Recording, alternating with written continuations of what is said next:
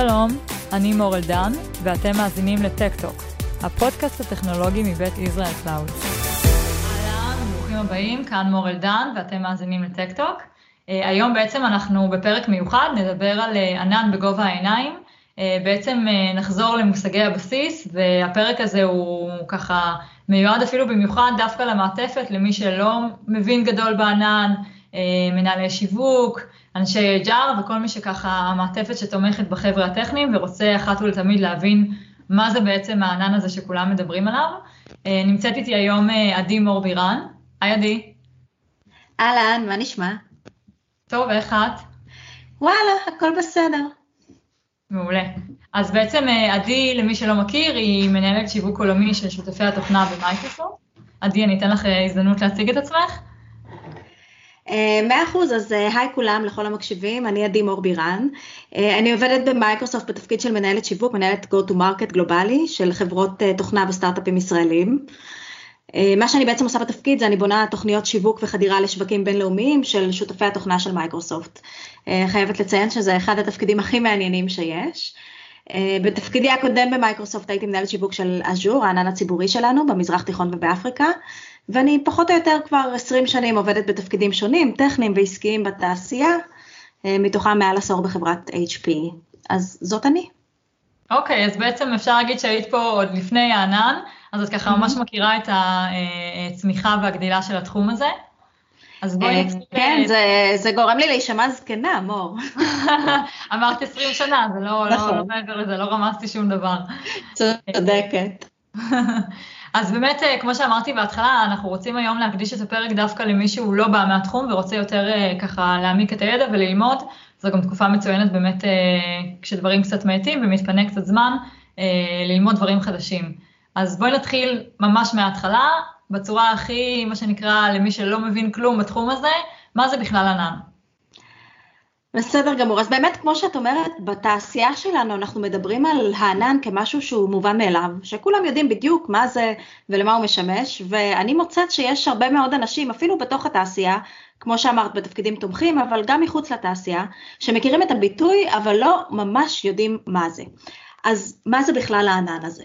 כשאומרים ענן, הכוונה היא קודם כל למחשוב ענן, וזאת בעצם דרך לשכור שירותי מחשוב ואחסון, ממחשבים ששייכים למישהו אחר.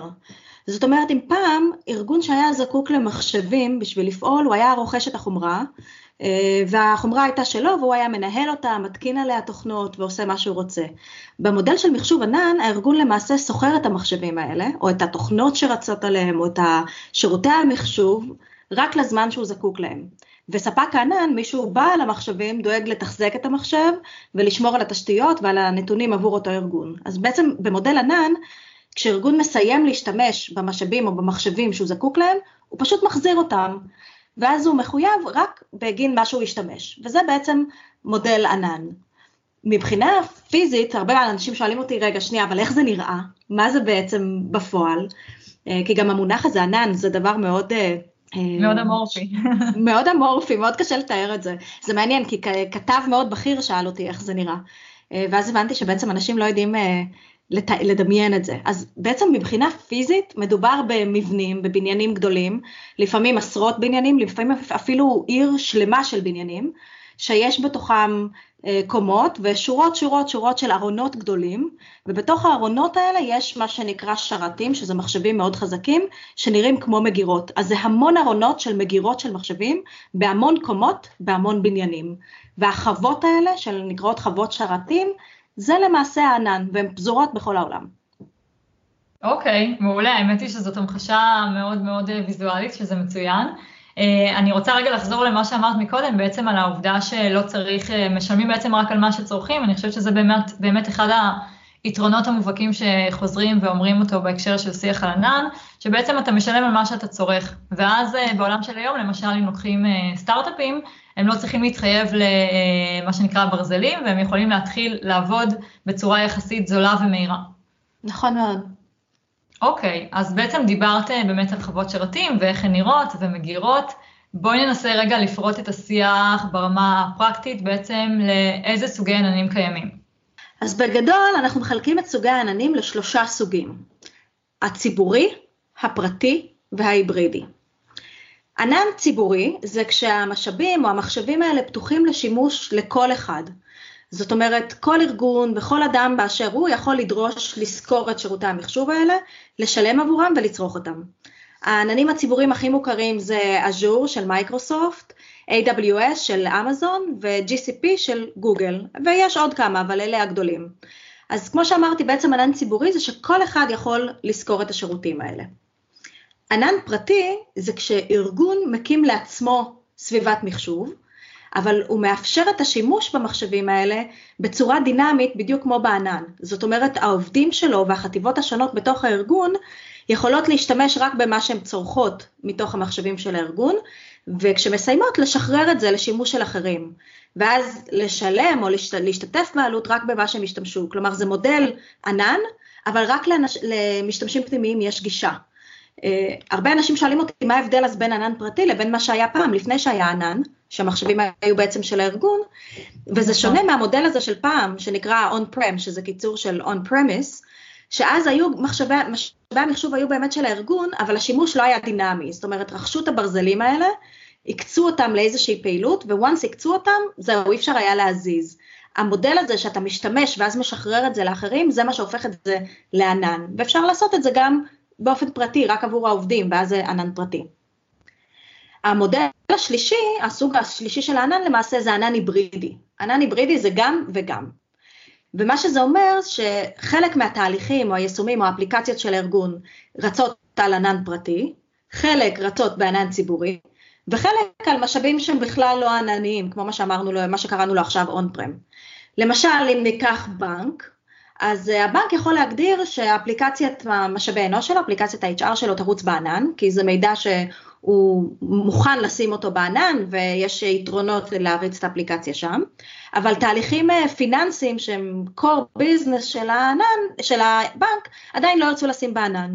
אז את זה הם יריצו בענן הפרטי שלהם או באון פרם. והאמת היא שמרבית הארגונים היום עובדים במודל כזה שהוא היברידי, שיש להם גם דברים שהם באון פרם, גם דברים שהם בענן פרטי, וגם דברים שהם בענן הציבורי, אה, ואנחנו צופים שהמגמה תהיה שיותר ויותר דברים יעלו לענן ציבורי, אה, אבל תמיד יישאר גם המודל ההיברידי הזה.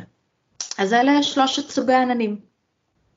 בסדר גמור, אז ככה דיברנו באמת על היתרון באיזשהו מקום אולי אפילו מובן מאליו של, של עניין הגמישות, שאפשר אה, להוריד משאבים ולהנמיך משאבים וכולי. למה עוד בעצם יש צורך להשתמש בענן היום? וואו, האמת היא שיש המון המון סיבות, אני אמנה כמה שחלקם מאוד מובנות מאליהן, כמו שאמרת, וחלקם אולי אה, פחות. אז הראשון, את ציינת אותו קודם, זה הנושא של ניהול העלויות והחיסכון. אה, במודל שבו אתה משלם רק על מה שאתה משתמש, אפשר לנהל את העלויות בצורה הרבה יותר יעילה. כמו למשל עם ארגון פיתוח, המפתחים שלו ישנים בלילה ואין צורך שכל המשאבים אה, יעבדו גם בלילה, אז אפשר לכבות את המכונות האלה בלילה ולא לשלם על השעות האלה. אז הנושא הזה נותן גמישות מאוד גבוהה. הנושא, הסיבה השנייה היא באמת מה שאנחנו קוראים לו סקיילביליות או אלסטיות, וזה היכולת לגדול בן רגע כשיש עומס, או להוריד פתאום משאבים אם יש צניחה בביקוש. התקופה הנוכחית עכשיו עם הקורונה מדגימה את זה בצורה מאוד מאוד אה, חדה, שפתאום יש אה, צורך מאוד גדול אה, של חיבור נגיד מהבית, מרחוק, שזה בדרך כלל שירות שהוא ענני, mm-hmm. ואז אפשר פשוט להשתמש בשירות הזה ולשלם עליו רק כשיש את הצורך הזה, אבל once נחזור לשגרה ואולי פחות צורך, אז לא יהיה צורך לארגונים לשלם על השירות המסוים הזה. כן. הסיבה השלישית היא עדכניות, הנושא של עדכוני תוכנה ועדכוני חומרה, אה, זה משהו שדורש הרבה מאוד אה, אנרגיה וזמן וכסף לארגונים, וכשנמצאים בענן, ספק הענן דואג לזה. אה, סיבה נוספת היא הגלובליות, החוות שרתים האלה שתיארתי קודם, הן פרוסות בכל העולם, ויש הרבה יתרונות לאירוח של שירותים קרוב לאיפה שהמשתמשים נמצאים, כי זה מאפשר שירות הרבה יותר מהיר. אחד, אחת הסיבות היותר מפתיעות אה, ופחות אה, צפויות זה דווקא הנושא של אבטחת מידע, שהרבה אנשים חושבים שזה דווקא מעכב או בלוקר בעלייה לענן, אה, אבל בהרבה מובנים דווקא המעבר לענן אה, הופך את היישומים ליותר בטוחים, כי העננים עומדים בתקנים מאוד מחמירים, דואגים לעדכונים של אבטחת מידע, עומדים ברגולציות אה, בינלאומיות כמו GDPR, שיש לזה משמעות גדולה לארגונים, ולעשות את זה בעצמם זה יקר מאוד ומסובך. כן. אבל הסיבה האמיתית אמיתית, הכי חשובה, הלב של הלב של למה לעלות לענן, זה כי, טה-טה-טם, טה-טם, תופים, אין לי איך.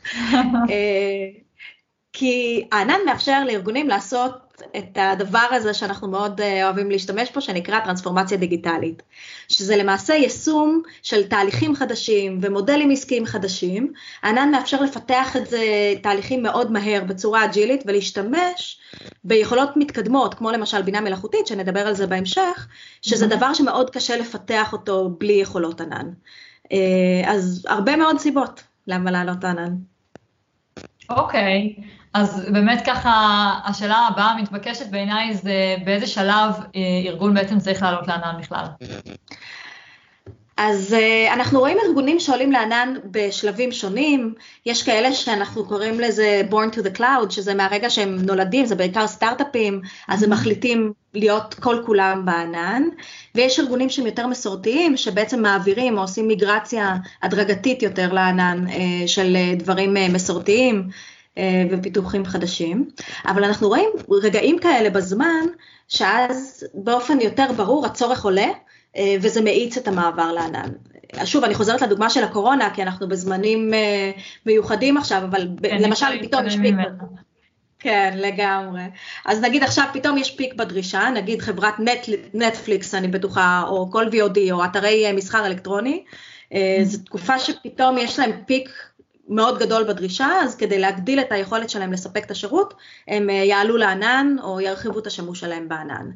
או ארגונים שיש להם תחזוקה על חומרה מקומית והחוזה נגמר, אז ברגע שהחוזה הזה נגמר, הם צריכים לשקול מחדש, האם עכשיו אני מחדש את התחזוקה לעוד שלוש או חמש שנים, או שוקל להעביר את זה למקום אחר. או אם יש עכשיו רכישות ומיזוגים, אז יש uh, נושא של אינטגרציה בין מערכות שונות, זה הרבה יותר קל לעשות בענן, אז ברגע שיש רכישה, פתאום אנחנו רואים אנשים, ארגונים שוקלים מעבר לענן. Uh, כשיש פתאום כתבות על פרצות אבטחה, אה, ולא יודעת מה, מתפרסם בידיעות או בוויינט אה, איזשהו האק אה, חדש, אז ארגונים נלחצים, ואז פתאום הם אומרים, רגע, אולי נעבור לענן ושם אנחנו מוגנים. וכמובן, אם דיברנו קודם על טרנספורמציה דיגיטלית, אז ברגע שיש צורך עסקי חדש, או אפליקציה חדשה, או איזשהו פיתוח חדש, זה תמיד רגע לשקול האם עכשיו נכון לעשות את זה בענן. נכון, ואני חושבת שפה גם נכון להזכיר מה שדיברנו מקודם בעצם על המודל ההיברידי, זה לא 0 או 100. אפשר גם להעביר חלק מה-workloads לענן, בגלל שיש ביקוש, בגלל שזה באמת איזשהו תהליך חדש בארגון ויש הזדמנות אה, לעשות אותו בצורה יותר חדשנית ונכונה, אבל זה לא אומר שחייבים עכשיו להעביר את כל הארגון אה, מחר בבוקר אה, לענן. חד משמעית, אנחנו כמעט ולא רואים ארגונים שקמים בוקר אחד ואומרים בואו נעביר הכל לענן, זה כמעט ולא קורה. נכון. אה, בסדר גמור, טוב עדי, אני חושבת שהיה ממש מעניין, אני מאוד מקווה שככה המאזינים שלנו אה, יודעים עכשיו יותר טוב מה זה ענן. אה, כמה מילות סיכום? כן, אני חושבת שקודם כל למי שלא הכיר ענן וזה עזר לו קצת להבין את מונחי היסוד, אז אני מאוד שמחה. ואני מזמינה את כולם להקשיב גם לפרק הבא, שבו נדבר על בינה מלאכותית, שזה אחד הדברים שאפשר לעשות בענן, ונסתכל ממש על יישומים פרקטיים של, של מה עושים עם זה. אז תבואו. בהחלט, בינה מלאכותית זה גם נושא שמאוד מאוד מתפתח, ואנחנו נדבר עליו בפרק הבא. מקווים שתהיו איתנו גם אז. תודה רבה, עדי. תודה לך, תודה מור. יאללה, ביי. ביי ביי.